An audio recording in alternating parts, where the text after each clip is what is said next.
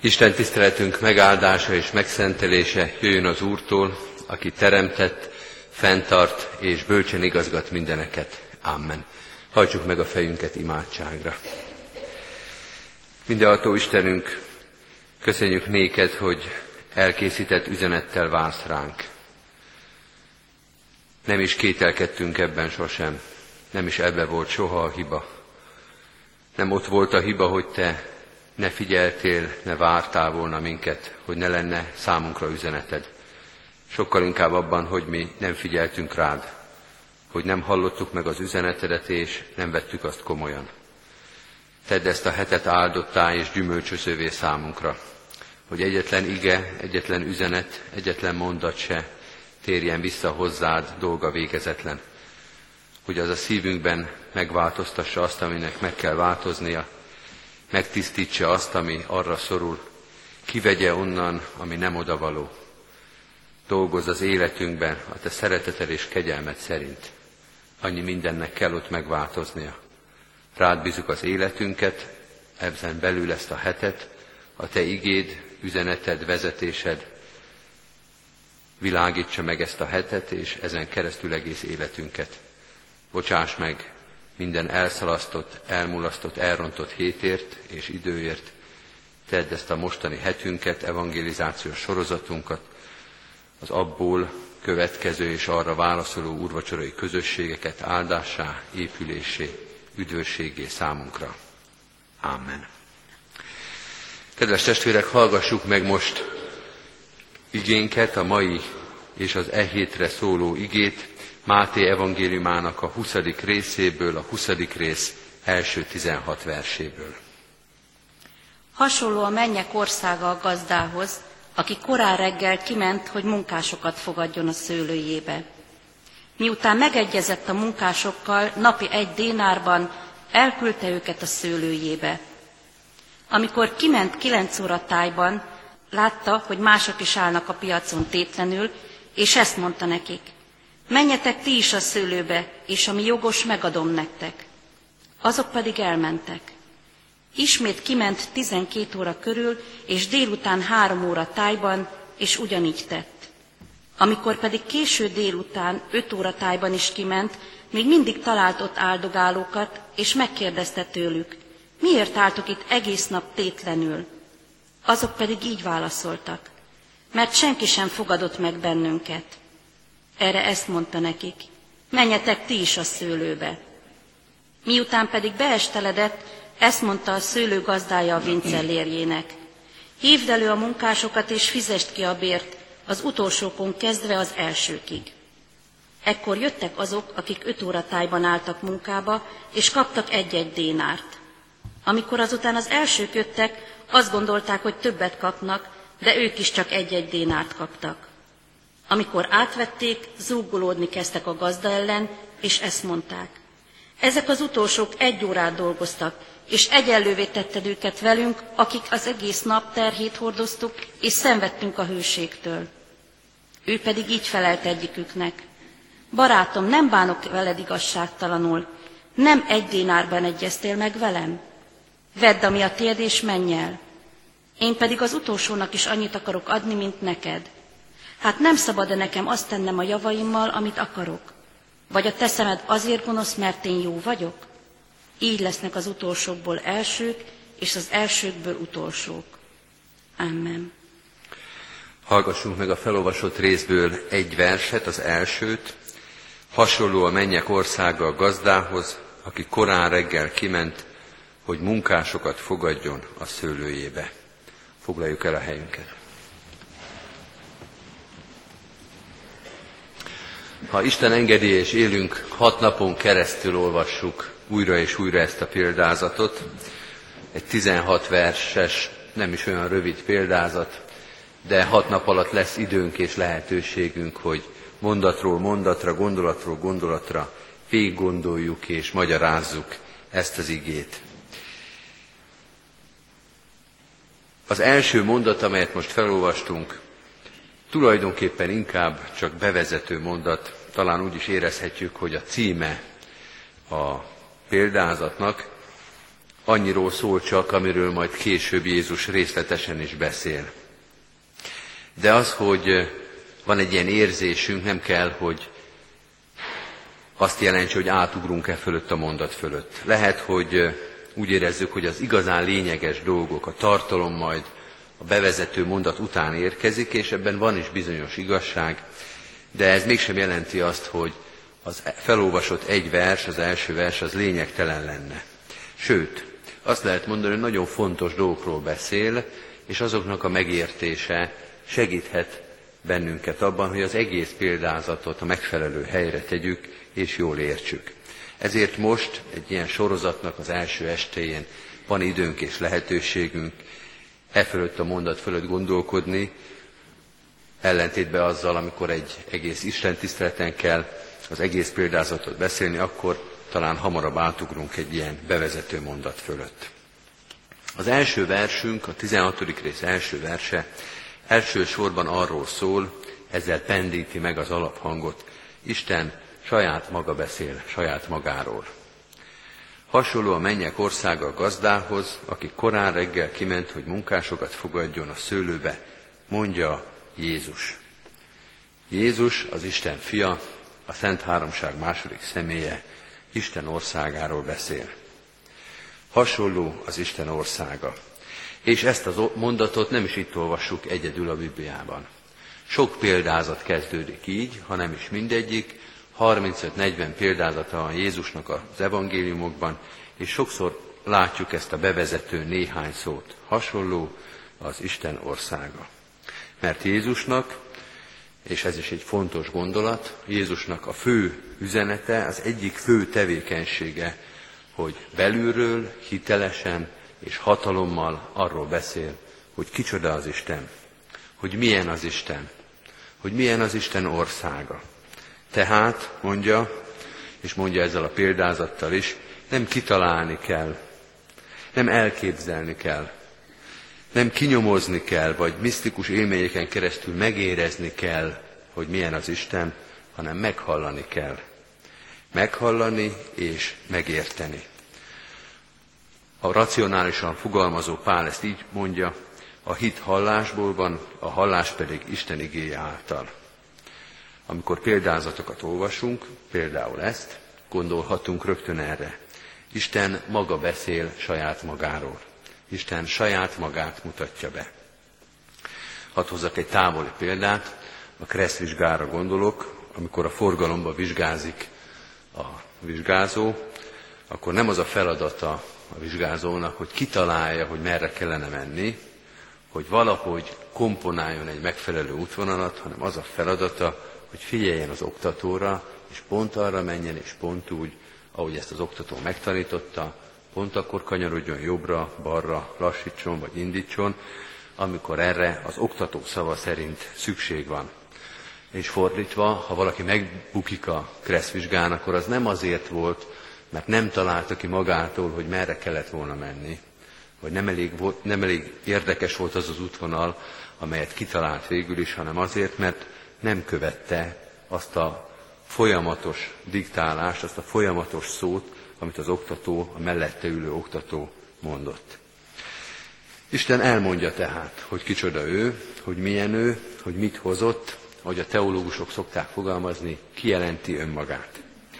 És ez egy fontos dolog, mert sokszor érezzük azt, elkeseredve vagy cinikusan, hogy egy istentelen világban élünk, de a mai ige is, a mai igének az első mondata is már erre a rossz, kétségbejtő érzésre is nemmel válaszol, és azt mondja, ez nem igaz. És nem csak azért, mert itt van Isten köztünk, Jézus Krisztusban, hanem a példázatokon keresztül is, itt van az Isten ismeret is köztünk. Csak meg kell hallani. Lehet, hogy egyes emberek, egyes rendszerek istentelenek, de a világ Jézus Krisztus és Krisztusnak a példázatai, szava, ige hirdetése, megelevenedő igéje miatt nincsen Isten ismeret nélkül, és ezért nekünk sem kell anélkül élnünk. Jézus Krisztus megszólal, és mond egy példázatot. Itt a szőlőművesek példázatát. Vagy, hogyha egészen pontosan akarunk fogalmazni, emlékezzünk vissza az első mondatra, Hasonló a mennyek országa a gazdához, aki korán reggel kiment, hogy munkásokat fogadjon a szőlőjébe. A gazdához hasonlítja az Isten országát. Sokszor hallottuk ezt a példázatot, és bizonyára jól ismerjük, de ha belegondolunk, még nekünk is furcsa lehet ez a nagyon leegyszerűsítő megfeleltetés. Az Isten országa hasonló egy gazdához. Gondoljunk bele például azt mondani, hogy Franciaország az olyan, mint egy benzinkutas. Vagy Brazília hasonlít egy történelemtanárra. Hogy lehet egy ilyen nagy valóságot, egy ilyen pici dologba belesűríteni? Hogyan hasonlíthat egy gazda az Isten országához? Arról van itt szó, kedves testvérek, és nyilván érezzük is, hogy nem az egész Isten országát írja le a példázat, hanem annak egy kis szeletét, egy kis mozzanatát, egy kis elemet emel ki Jézus, amit ott és akkor meg akar az Isten országának a nagy valóságából tanítani a hallgatóknak. Az Isten országa nem írható le másként, csak részletekben. Csak egy-egy kis töredéket tudunk belőle megfogni, hiszen a végtelenről beszélünk. A felfoghatatlanról, az ember számára befogadhatatlan nagy és csodás Isten országáról, és egy-egy példázaton keresztül egy pici kis elemet sejthetünk és érthetünk meg belőle. Nem is azt mondja Jézus, hogy Isten országa egyenlő ezzel és ezzel, hanem egy hasonló hozzá. Ebben a példázatban is lesz valami, amit ha megértünk, akkor egy picit megértünk az Isten országából is. Akkor egy kicsivel közelebb kerülünk hozzá. Amikor az első korintusi levélben azt olvasjuk, hogy tör, tükör által homályosan látunk, vagy rész szerint való bennünk az ismeret, akkor erről beszélünk. Hogy az Isten országáról, az Istenről kicsi-kicsi kis részleteket sejthetünk, érthetünk, tanulhatunk meg. És ebből áll össze a mi Isten ismeretünk. A leírhatatlanból, a hatalmasból egy kicsit megvillant az Isten. Van egy könyvem, amelyet nemrég vásároltam, Székely Keresztúri Kájha Csempék ez a címe, és egy Székely Keresztúron a 60-as, 70-es évvel folytatott ásatásnak a dokumentációja. Egy nagy összeomlott ház romjai alatt régi kájha csempéket találtak, és azokat mutatja be a könyv. Persze egész kájhacsempét nem találtak, hanem ezt úgy kell elképzelni, hogy mondjuk a kájha csempéből megvan két sarok, meg az éléből egy kicsi, meg ott a közepéből egy darab. És akkor hosszan, hosszan, türelmesen összerakosgatják az elemeket, és próbálják kikövetkeztetni ezeknek a mintás, nagyon szép művészi kája csempéknek az eredeti formáját, és rajzon, vagy most már újabban számítógépes rajzon próbálják az egészet újra alkotni. Azt mondja ez a történet, hogy így néz ki a mi Isten ismeretünk is. Töredékekből áll. Kicsi-kicsi részletekből próbáljuk meg megrajzolni azt, amit az Istentől, Istenről, az Istentől megtudhatunk. Alázatra és józanságra int ez a bevezető mondat. Nem az Isten országát látjuk, hanem annak egy kicsi elemét. És így van vele az ige hirdető, és így van vele az ige hallgató, a teológus professzor, és az is, aki most hallgatja életének első ige hirdetését, hogy töredékeket, kicsi részleteket tudhatunk meg, milyen is az Isten, milyen is az Isten országa. Eljön majd az idő, mondja az ige, amikor úgy fogunk ismerni, ahogy minket is megismert az Isten, amikor nem töredékes lesz az ismeretünk, hanem teljes, de most még, itt még ilyen kicsi részleteket, ilyen kicsi szilánkokat láthatunk meg az Isten országából. Ugyanakkor, ez a harmadik gondolat, és ez is fontos, amit az Isten szükségesnek tart, azt azért elmondja. Töredékes az ismeretünk, de van, de ismerünk. Tükör által homályosan látunk, de látunk. És itt a hangsúlyt most a mondat végére tesszük. Van ismeretünk az Isten országáról, van hiteles tudósításunk az Istenről magáról, és ezt sem kell, és ezt sem szabad lebecsülni.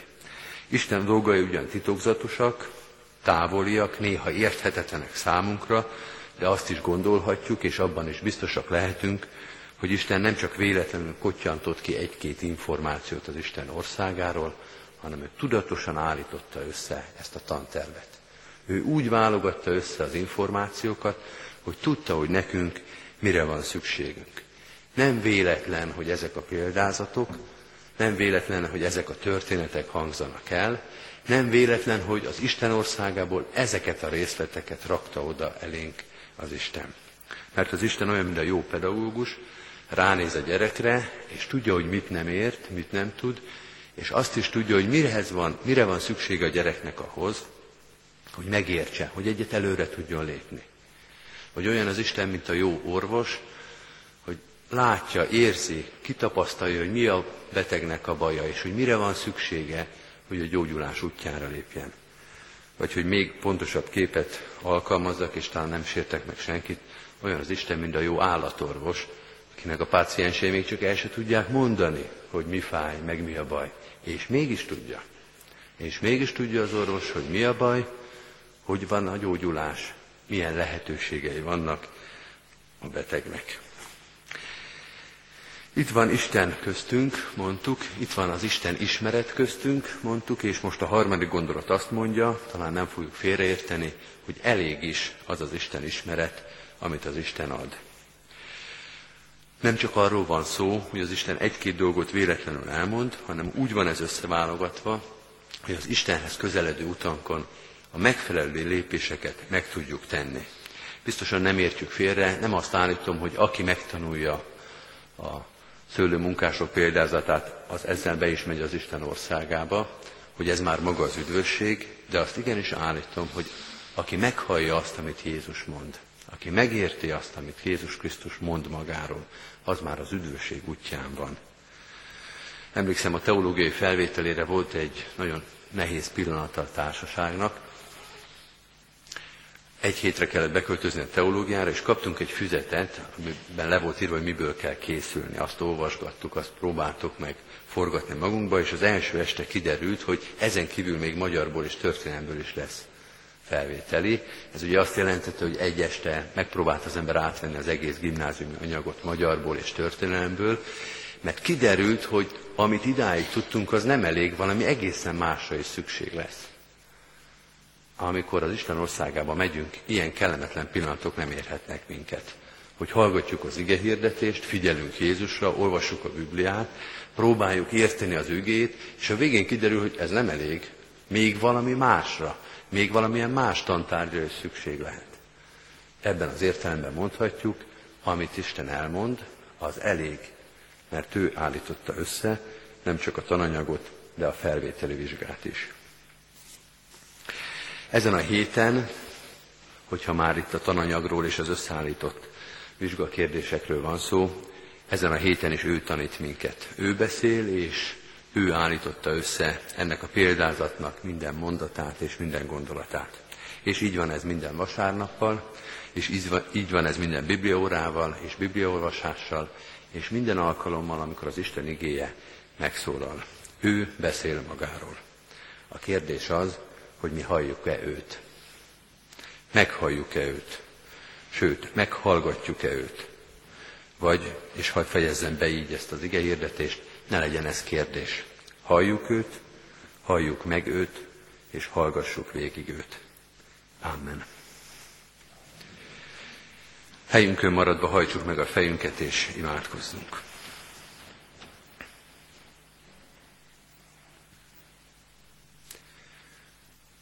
Urunk, a világ, amelyben élünk, tényleg sokszor úgy néz ki, mint hogyha soha nem látott és soha nem hallott volna téged de mi mégis inkább neked hiszünk, hogy te itt vagy, hogy közel vagy, hogy igéd és világosságod még sokszor a legsötétebb pillanatokban is áttöri a sötétségnek a kapuját, falát, mert itt vagy közöttünk, és elhoztad az atyához vezető utat, az igaz Isten ismeretet, a rátalálás lehetőségét.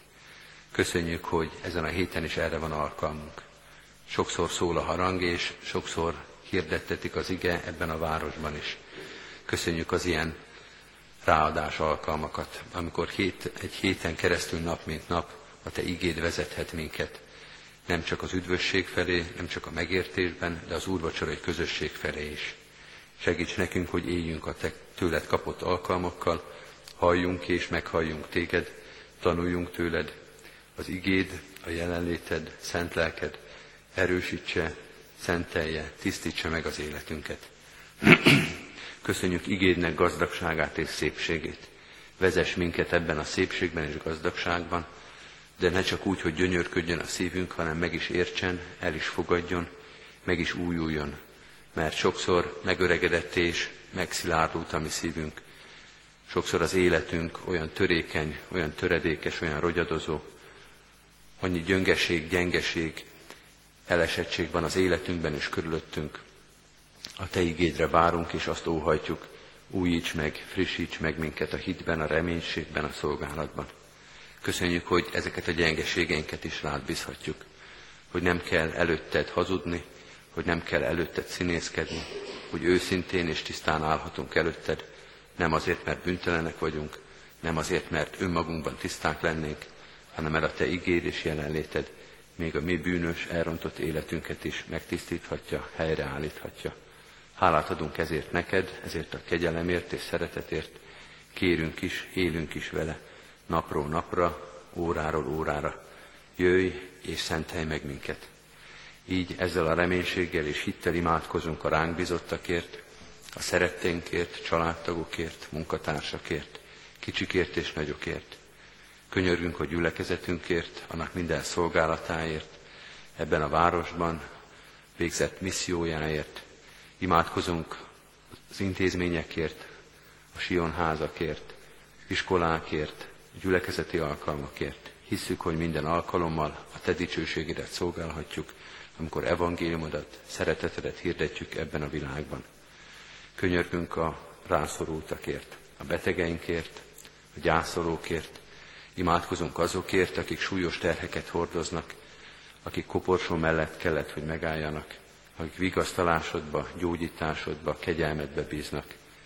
Mutasd meg a hatalmadat, szeretetedet és kegyelmedet az ő életükben. Imádkozunk azokért, akik mások terhét hordozzák, akik segíteni tudnak, akik szolgálhatnak embertársaik felé. Te adj ehhez az erőhöz alázatot és engedelmes szívet. Áldást kérünk a gyülekezetre, intézményeinkre, a városra, az országra. Hisszük, Urunk, hogy közösségeinkben is Téged szolgálunk, a Te dicsőségedet hirdetjük. Ehhez kérjük áldásodat és segítségedet most, a hét minden napján és majd az Isten tiszteleteken is. Légy velünk ígéreted és szereteted szerint. Amen. Most vigyük egyen-egyenként is Isten elé imádságainkat. Amen. Az Úrtól tanult imádságot együtt és fennállva mondjuk el. Mi atyánk, aki a mennyekben vagy, szenteltessék meg a te neved. Jöjjön el a te országod, legyen meg a te akaratod, amint a mennyben, úgy a földön is. Mindennapi kenyerünket add meg nékünk ma, és bocsásd meg védkeinket, miképpen mi is megbocsátunk az ellenünk védkezőknek. És ne vigy minket kísértésbe, de szabadíts meg a gonosztól, mert tiéd az ország, a hatalom és a dicsőség mind örökké. Amen.